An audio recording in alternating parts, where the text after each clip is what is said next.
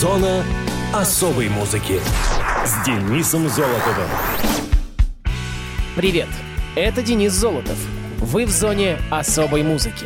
Непригодные условия для жизни во многих странах и континентах принуждают большинство птиц осуществлять перелеты на территории более благоприятные, богатые кормовой зоной и теплым климатом. 14 мая, в этом году дата падает на этот день, отмечается Всемирный день мигрирующих птиц. Праздник создан для того, чтобы обратить внимание правительства и всей общественности на внушительные изменения в экологии планеты, которые нарушают природно-оптимальную зону проживания птиц. Данное обращение выбрано не случайно, ведь человек является первым фактором, который не всегда осознанно нарушает природные процессы миграции пернатых. Мигрирующие птицы выступают как незаменимый элемент биоразнообразия. Они влияют на здоровье экосистемы планеты. Благодаря тому, что птицы своевременно мигрируют, сохраняется баланс в мире. К примеру, определенные цветочные растения опыляют именно перелетные птицы. Инициатором праздника выступила лаборатория Корнелла в Америке. Профессора, изучающие птиц и их взаимоотношения с природой, сделали вывод, что необходимо обратить внимание правительственных органов всех стран на проблемы миграции перелетных пернатых. Каждый год тема праздника меняется. Темы эти обращены на проблемы пернатых во время перелета. К примеру, один из дней празднования обращал внимание инженеров на создание такого оконного стекла, которое могли бы видеть перелетные птицы. Как известно, птицы не воспринимают стекло как преграду, и по этой причине ежегодно погибает около 300 миллионов представителей пернатых. Все мероприятия в этот день направлены на расширение базы знаний у людей во всем мире о мигрирующих птицах, их местах обитания и путях передвижения. Ну а мы теперь расширим нашу базу знаний о музыкальных датах и событиях второй недели мая. Муз-события. 10 мая 1981 года немецкий электронный проект Kraftwerk выпустил восьмой студийный альбом Computer World. По-немецки диск называется Computer Welt — «Компьютерный мир». Это пятый, начиная с Autobahn 1974 года, концептуальный альбом группы, посвященный на этот раз миру компьютеров, калькуляторов и цифр. Первоначально Kraftwerk была рок-группой и исполняла экспериментальный немецкий крауд-рок. С середины 70-х годов она стала играть исключительно электронную музыку, став пионером жанра техно. Их музыка становилась все более и более компьютеризированной, и даже голос вокалистов, пропущенный через эвокодер, был как бы роботизирован. Да и название песен говорит о многом. Радиоленд, антенна, транзистор, роботы и так далее. И вот в 1981 году Крафтверк выпускает альбом, где проводится мысль, что все мы, поглощаясь незаметно компьютерным миром, постепенно оказываемся под колпаком, и вся наша жизнь может быть доступной как на ладони. Цитата «Интерпол и Deutsche Bank, ФБР и Скотланд-Ярд». Как в воду глядели, ты подумал. Ко времени выхода «Компьютер Вельт» поп-музыка насчитывала уже десятки добившихся успеха электронных коллективов, которые, взяв на вооружение предыдущие идеи Крафтверк, вывели их на следующий уровень. На этом фоне альбом «Основоположников» был не настолько революционным. В аспекте творчества коллектива пластинка, тем не менее, считается сильной, не в последнюю очередь благодаря новаторским ритмам. Год спустя ритм песни «Numen», «Numbers», «Числа» и мелодия «Транс-Europa Express» из одноименного альбома были использованы в композиции Африки Бомбата «Planet Rock», которая оказала большое влияние на дальнейшее развитие хип-хопа и электронной музыки. Альбом был записан в классическом для группы составе. Ральф Хюттер, Флориан Шнайдер, Карл Бартас и Вольфганг Флюр. Обложка пластинки выглядит достаточно минималистично. На лицевой стороне помещено черно-желтое изображение компьютерного терминала Hazeltine 1500 с четырьмя портретами участников коллектива. А на радиовоз — одноименный открывающий трек коллектива Kraftwerk с альбома Computer World.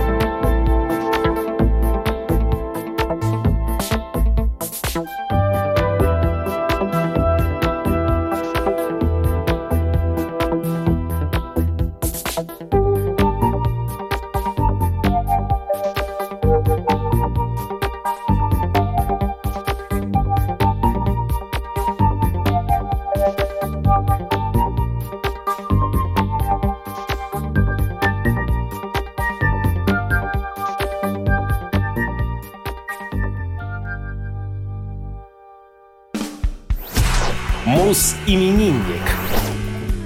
12 мая 1948 года родился Стив Уинвуд, британский рок-музыкант, мультиинструменталист и автор песен. Помимо вполне успешной сольной работы, в молодости он участвовал в рок-группах Spencer Davis Group, Traffic, Go и Blind Fate. Стивен Лоуренс Уинвуд родился в Бирмингеме и дух своей родины впитал с детства. Семья Уинвудов жила на самой окраине Бирмингема, и окна их дома выходили на поля и пруды. Она привила ему и любовь к музыке. Уже в 6 лет он пытался играть на пианино, так что мальчику наняли учителя, который так и не смог заставить своего ученика читать ноты. Тот, лишь однажды услышав мелодию, тут же был способен повторить ее. В отличие от преподавателя, талант Стива по достоинству оценил старший брат Мервин Уинвуд по прозвищу Мафф, который быстро подсадил того на рок-н-ролл. Вскоре братья Уинвуд исполняли популярные шлягеры в составе ансамбля, в котором их отец играл на саксофоне, пока Мафф не пристроился в джаз-бенд и не уволок 11-летнего брата с собой. Группа нуждалась в пианисте, и Стив со своим слухом оказался как нельзя кстати. В Британии дети не допускались в пабы, так что Уинвуда-младшего приходилось протаскивать через кухню, а за инструментом его видно не было. Свою первую композицию «It Hurts Me So», которую позже записали The Spencer Davis Group, юный Стив сочинил в 12 лет. В то время он впервые услышал Рэя Чарльза. Уилвуд с детства аккомпанировал заезжим звездам ритм-блюза Биби Кингу, Мадди Уотерсу, Джону Ли Хукеру, Бо Дидли и Чаку Берри. Во время работы в группе Traffic Стив крепко подружился с Джимми Хендриксом, с которым они записали первый вариант его знаменитой версии песни All Along the Watchtower Боба Дилана. При записи хендриксовской Voodoo Child Уинвуд играл на органе Хаммонда, равно как и на записанной Джо Кокером в 1969 году версии With a Little Help from My Friends. В том же году Уинвуд создал с Эриком Клэптоном коллектив Blind Faith. В 70-е и 80-е годы музыкант занимался преимущественно сольной карьерой, однако широкую популярность обрел только во второй половине 80-х с синглами Higher Love и Roll With It, которые возглавили американский хит-парад продаж Billboard Hot 100. Он также играл в качестве приглашенного музыканта на некоторых записях Дэвида Гилмора, Лурида и Кристины Агилеры. Крупнейший танцевальный хит 2004-2005 годов «Call on Me» от Эрика Притца основан на сэмпле из композиции «Valerie», записанной Уинвудом в 1982 году. Причем, когда Приц представил песню Стиву, тот настолько впечатлился, что перезаписал вокальные партии, чтобы сделать трек еще лучше. В период с 1978 по 1986 Стив был женат на своей бэк-вокалистке Николь Уир, а в 1987 он женился на Юджинии Крафтон. У пары есть четверо детей и несколько внуков. Стиву Уинвуду 73 года, а на радиовоз трек под названием «Valerie».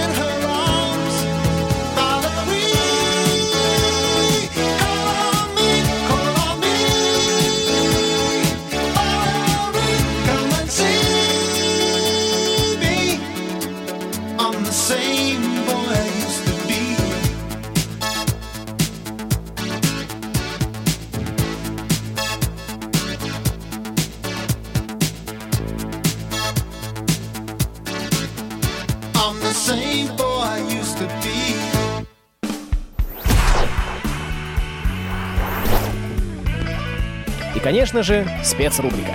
На этот раз в ней гостит легендарная метал-группа Rage. Rage, с английского «гнев», «ярость», коллектив из Германии, основанный в 1983 году под именем Avenger, под которым и выпустил свои первые два альбома. Музыканты вскоре вынуждены были сменить название, обнаружив, что оно совпадает с названием уже существовавшего коллектива. Основателями группы являются Петер Вагнер, он же Пиви, вокал и бас, Йохан Шредер, гитара, Йорк Михаэль, ударные, и Томас Грюнин, гитара, которого вскоре сменил Руди Граф из группы Warlock. В то время коллектив играл спид-метал и пауэр-метал со значительной долей трэш-металла. В 1988 году коллектив покинули Руди Граф и Йорк Михаэль, разочарованные неудачным турне по США. На их места приходят гитарист Манни Шмидт и барабанщик Крис Эфтимиадис. С выходом альбома Perfect Man группа начала набирать популярность, гастролируя с Saxon, Running Wild, UDO и Motorhead. Записанный в 90-м году альбом Reflections of a Shadow интересен тем, что группа пригласила гостевого клавишника Ули Кельнера, тем самым сделав уклон в более мелодичный материал. Rage посетили Японию, исполнив акустический сет из лучших своих песен. Популярность группы набирает обороты. В 1994 году выходит юбилейный альбом, состоящий из песен, которые не вошли в предыдущие пластинки. Он получил название «Ten Years in Rage». В его записи приняли участие музыканты, прежде игравшие в коллективе. В середине 90-х группа в очередной раз сменила состав и музыкальный стиль, экспериментируя с трэш-металом. В этот период в состав входили Пиви Вагнер, гитаристы Спирос Эфтимиадис и Свен Фишер и ударник Крис Эфтимиадис. В 1996 году начались эксперименты с оркестром, что в 1998 привело к записи новаторского альбома «13», все песни которого сочинялись при непосредственном участии музыкантов Пражского симфонического оркестра. В 1999 году группа полностью распалась после постепенного ухода из нее почти всех музыкантов, кроме Пиви Вагнера. Тот, однако, не стал сворачивать проект и продолжил его с новым составом, в который вошли известный белорусский гитарист-виртуоз Виктор Смольский и ударник Майк Тирана. С их участием записан альбом Welcome to the Other Side 2001 года, который сделал группу одним из самых почитаемых коллективов Германии. Следующий альбом Unity был выпущен в 2002 его звучание тяготело к музыке, исполняемой группой в 90-х, с поправкой на виртуозные гитарные пассажи Смольского, усложненные аранжировки и прекрасные мелодические линии. Композиция с этого диска стала визитной карточкой коллектива. Одним из самых успешных творений стал концептуальный альбом 2003 года «Sound Chaser», в котором рассказывается мистическая история в духе книг Говарда Лавкрафта. Рейдж часто выступали в России вместе с группой Кипелов, где параллельно работал Виктор Смольский. В 2007 году за барабанами Тирану сменил Андре Хильгерс. Группа продолжила эксперименты, смешивая хэви-метал, пауэр-метал и иногда трэш. 4 февраля 2015 года Rage опубликовали обращение к поклонникам на своем официальном сайте, в котором говорилось, что Смольский и Хильгерс покидают коллектив. Вагнер набрал новый состав и успел с тех пор записать еще три полноценных альбома, последний из которых вышел в прошлом году. Ну а мы послушаем Rage и их песню с диска Sound Chaser под названием War of Worlds.